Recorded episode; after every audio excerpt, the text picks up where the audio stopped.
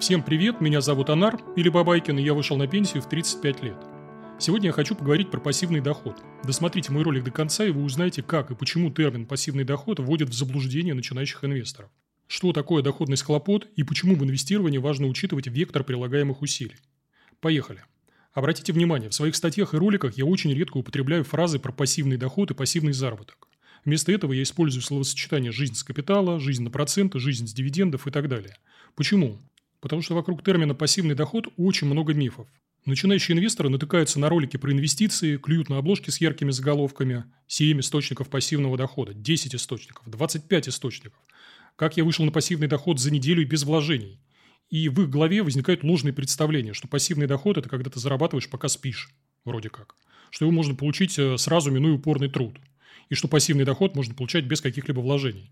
Это, как вы уже понимаете, миф, а еще один миф, который упорно насаждают в сети, э, что э, пассивным доходом э, пытаются назвать все, что угодно, все, что взбрело в голову автору. Вот поисковик мне выдал вот такие странные варианты пассивного в кавычках дохода. Зарабатывай на YouTube пассивно, вроде как. На автомобилях тоже пассивно. На субаренде. А, зарабатывай на дропшиппинге. И даже на нейросетях тоже пассивно можно зарабатывать, оказывается. Разумеется, пассивным доходом тут и не пахнет, он исключительно активный. Так что же тогда можно назвать пассивным доходом? Существует ли он в природе? Э, да, но с очень большими оговорками. Давайте возьмем за основу самый известный и распространенный способ зарабатывания денег, например, работу в найме. Там почти всегда будет линейная зависимость. То есть вы потратите N часов, э, чтобы получить X рублей в месяц. При попытке организовать условно э, пассивный доход мы просто пытаемся убирать линейность. То есть мы уже не торгуем временем за деньги напрямую. И поступаем чуть хитрее. Мы либо трудимся один раз и очень хорошо, а потом зарабатываем на инерции, либо трудимся на протяжении определенного отрезка времени и тоже зарабатываем за счет инерции. Но тут и речи быть не может про отказ от э, труда. И здесь, конечно, всегда присутствует расход времени и энергии. Идем дальше. А, я советую забыть про историю про валяние на пляже ничего не делание. Доход, который мы привыкли считать вот пассивным, бывает всего двух типов, э, по моему мнению. Это инвестиционный доход и предпринимательский. А, вот давайте для начала рассмотрим инвестиционный доход, каким он бывает – Вариантов у нас не так много. Это дивиденды, это рента, а, то есть сдача недвижимости в аренду, это проценты, то есть долговые инструменты, и прирост капитала. То есть купил дешево, продал дорого.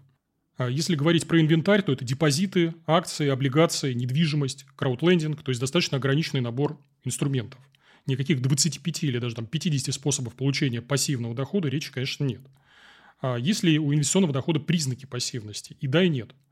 А, да, после определенных телодвижений нам уже не придется прикладывать значительные усилия для его получения. Вот, например, выведу на ваши экраны мой портфель. А, состояние портфеля на 7 августа 2023 года. Вот у меня облигации 15%, короткие, кэш на депозите 7%, золото 5%, акции 55% и коммерческая недвижимость в форме ZPIF 18%. В портфеле у меня крайне редко происходят изменения, поэтому я его очень редко публикую. А, ну, например, последний раз я серьезно на нем думал в прошлом году, когда вот золото докупал. А в этом у меня были лишь косметические изменения, я немножко докупал ОФЗ а, на случай коррекции, опять же. И вот у меня сформированный несколько лет назад портфель дает мне регулярный денежный поток. Но можно ли его назвать пассивным? А, я думаю, что нет. Почему? Потому что нам все равно придется прикладывать усилия, потому что нам для этого нужен первоначальный капитал. Нам придется учиться зарабатывать больше. Нам придется ходить на работу или строить бизнес на протяжении долгих лет. Учиться быть бережливым, откладывать излишки в кубышку, изучать э, те же самые стратегии инвестирования и инвентарь. Это огромный труд, э, труд, измеряемый месяцами, даже годами, и без этого труда капитала у вас не будет. Это невозможно. Может быть, исключение – это, как, ну, не знаю, там, наследство богатого дядюшки или там выигрыш в лотерею, но практика показывает, что у таких людей деньги обычно не задерживаются. А бывает ли пассивный доход без начального капитала? А здесь то же самое, и да, и нет. Нам нужно называть вещи своими именами. Доход без вложений – это почти всегда предпринимательский доход. То есть вместо капитала мы вкладываем время, энергию и немного денег при необходимости. Мы создаем продукт, налаживаем процессы, затем пытаемся доить нашу вот, э, персональную коровку. А, ну, возьмем для примера мой блог. Вот я зарабатываю на рекламе. Этот доход точно нельзя назвать пассивным. Мне приходится нанимать людей, переводить статьи, оплачивать услуги художника, снимать ролики и так далее – а, ну да, у меня на старте вложения денег, они были минимальными, копеечными, но вот вложения энергии и времени, они огромные. Четыре года упорного труда, как-никак. Еще один похожий пример. А, в начале десятых годов у меня была вот своя сеть сайтов, так называемая. А, то есть я создавал блоги, доски объявлений, форумы, наполнял их и зарабатывал на продаже контекстной рекламы и ссылок. Это тоже был условно пассивный доход, но на самом деле он, конечно, был предпринимательским Потому что, чтобы создать такую сетку, мне пришлось нанять программистов, оплатить хостинг, нарисовать дизайн, нанять редакторов, модераторов и так далее. В конце концов, большую часть работы делали вот эти ребята, но сначала мне пришлось хорошо подумать и потрудиться. Только после этого можно было рассуждать о каких-то там доходах.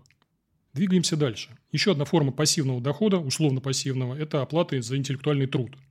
А, я вот написал две книги о финансовой грамотности. Выложил их в магазине Литрес, и сейчас каждый месяц получаю вознаграждение, роялти. А, небольшую копеечку, доход там достаточно скромный, но все равно приятно. А, спасибо всем, кто покупает мои книги. В данный момент для получения денег за книги я не прикладываю никаких усилий. Но, опять же, чтобы их написать, у меня ушел год. Мне пришлось оплачивать услуги редактора, корректора, дизайнера, верстальщика и других людей. То есть опять усилия, опять энергия, опять время. Это тоже нужно учитывать. Следующая мысль. У меня недавно в блоге выходила статья Ника Маджули, американского инвестора. В статье Ник ввел такое понятие, как доходность хлопот. Э, я извиняюсь за кривую терминологию, у меня сходу не получилось перевести этот термин. А что же такое э, доходность хлопот? Это идея о том, что кроме ожидаемой доходности в инвестициях необходимо также учитывать количество времени и энергии, которые они требуют. А, выведу на ваших экранах график, который Ник использовал в статье.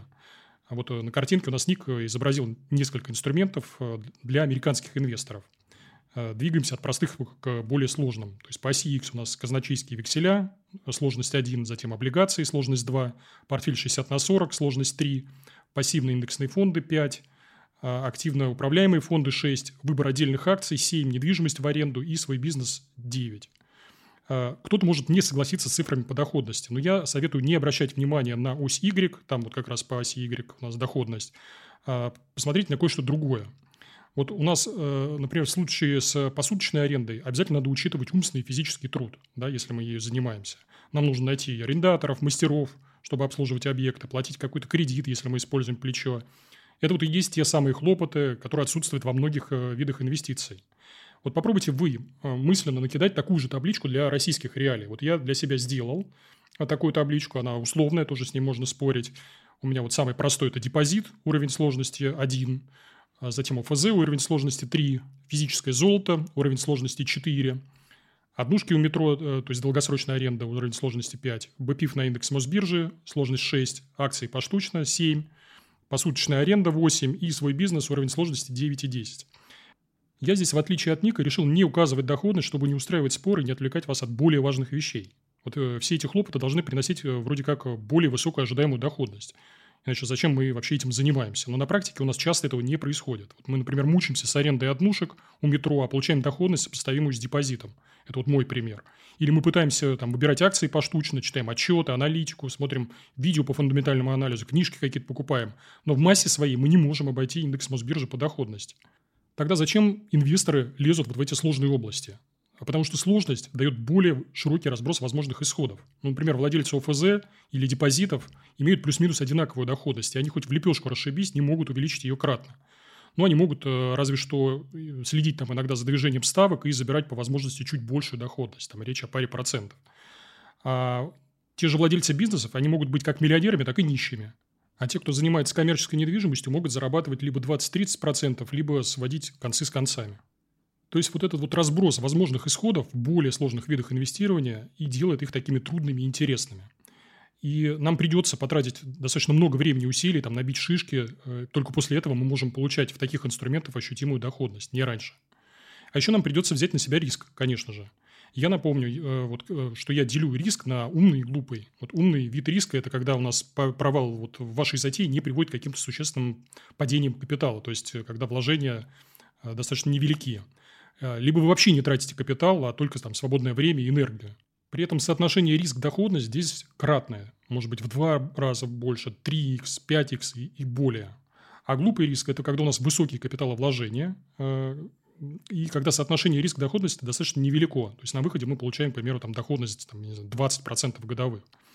И вот отсюда вопрос, зачем идти на глупый риск с большими капиталовложениями, если на горизонте мы получаем там потолок, к примеру, 20% годовых – мы в этом случае можем просто взять, оставить капитал условно без рисковых инструментов. Это там облигации, акции, депозиты, недвижимость и так далее. Здесь, да, доходность она поменьше, конечно, 20% годовых, но и результаты у нас сопоставимые. Теперь давайте обсудим два очень важных параметра в инвестировании. Это количество и вектор прилагаемых усилий. Они наверняка заставят задуматься всех любителей пассивного дохода. Вот возьмем инвестора, который потратил деньги и усилия на курс по, к примеру, высокодоходным облигациям. Это модная нынче игрушка. А, вот он прослушал все лекции, прочитал форумы, провел анализ, купил даже что-то и увеличил свою доходность на пару процентов, вряд ли больше, при этом взяв на себя очень серьезные риски. А, средний капитал такого инвестора редко когда превышает там 2-3 миллиона рублей. То есть все старания ради нескольких десятков тысяч рублей в год дополнительной прибыли. Скорее всего, у него даже не получится отбить стоимость курса. В его случае надо было покупать не курс инвестора высокодоходной облигации, а курс повышения квалификации по основному месту работы, так чтобы у него росла зарплата, а не доход от инвестиций. Теперь про вектор прилагаемых усилий. Вот меня еще один пример. Берем классического инвестора в бетон. Наш инвестор решает поиграть в купи-продайку и говорит себе, вот хочу инвестировать в новостройки, нравятся они мне. И у него на руках 12 миллионов рублей. Давайте рассмотрим цепочку. Инвестор замораживает 12 миллионов рублей на неопределенный срок. Агент по недвижимости, а без него никуда, получает за сделку по новостройке 360 тысяч рублей за вход. В благоприятном сценарии у нас не единственный, подчеркну. Новостройка вырастает до 15 миллионов рублей, если повезет. А наш инвестор приходит к другому агенту, с него сдирают еще 450 тысяч рублей за выход уже, а, плюс ему, возможно, придется заплатить налог. И в итоге он на руки получает 2 миллиона рублей прибыли. И это в лучшем случае. Плюс э, много головной боли, если что-то пойдет не так. А сравните это с агентствами недвижимости. Они заработали половину от дохода такого инвестора, еще раз подчеркну, половину, почти ничем не рискуя. Что нужно было делать такому инвестору? А, возможно, идти учиться на агента по недвижимости или открыть свое агентство недвижимости, если ему уж так нравится играться в новостройки. А, давайте подведем итоги. Вот условно пассивный доход находится где-то посередине между валянием на пляже и работой 24 на 7. Ну и, конечно, старайтесь оперировать более правильными, точными, корректными терминами. Это все, что я хотел сказать на сегодня. Текстовый конспект ролика будет в описании. Не забудьте прочитать правила модерации, они будут в закрепленном первом комментарии. Подписывайтесь на мой телеграм-канал, ищите меня по фразе «на пенсию в 35 лет» в поиске телеграма, либо QR-код на ваших экранах, либо ссылка будет в описании. Обязательно ставьте лайк этому видео, подписывайтесь на мой канал и смотрите другие ролики на моем канале, сейчас будут подсказки. Еще у меня есть две книги. Одна из них называется «На пенсии в 35 лет», вторая «Fuck you money». В книгах я попытался обобщить весь свой опыт, рассказал все, что знаю – Книги написаны максимально доступным языком, проглатываются за один вечер, стоят копейки, 176 рублей, есть бумажная, электронная и аудиоверсия. Это все. Надеюсь, выпуск был полезным. С вами был Бабайкин. Всем пока.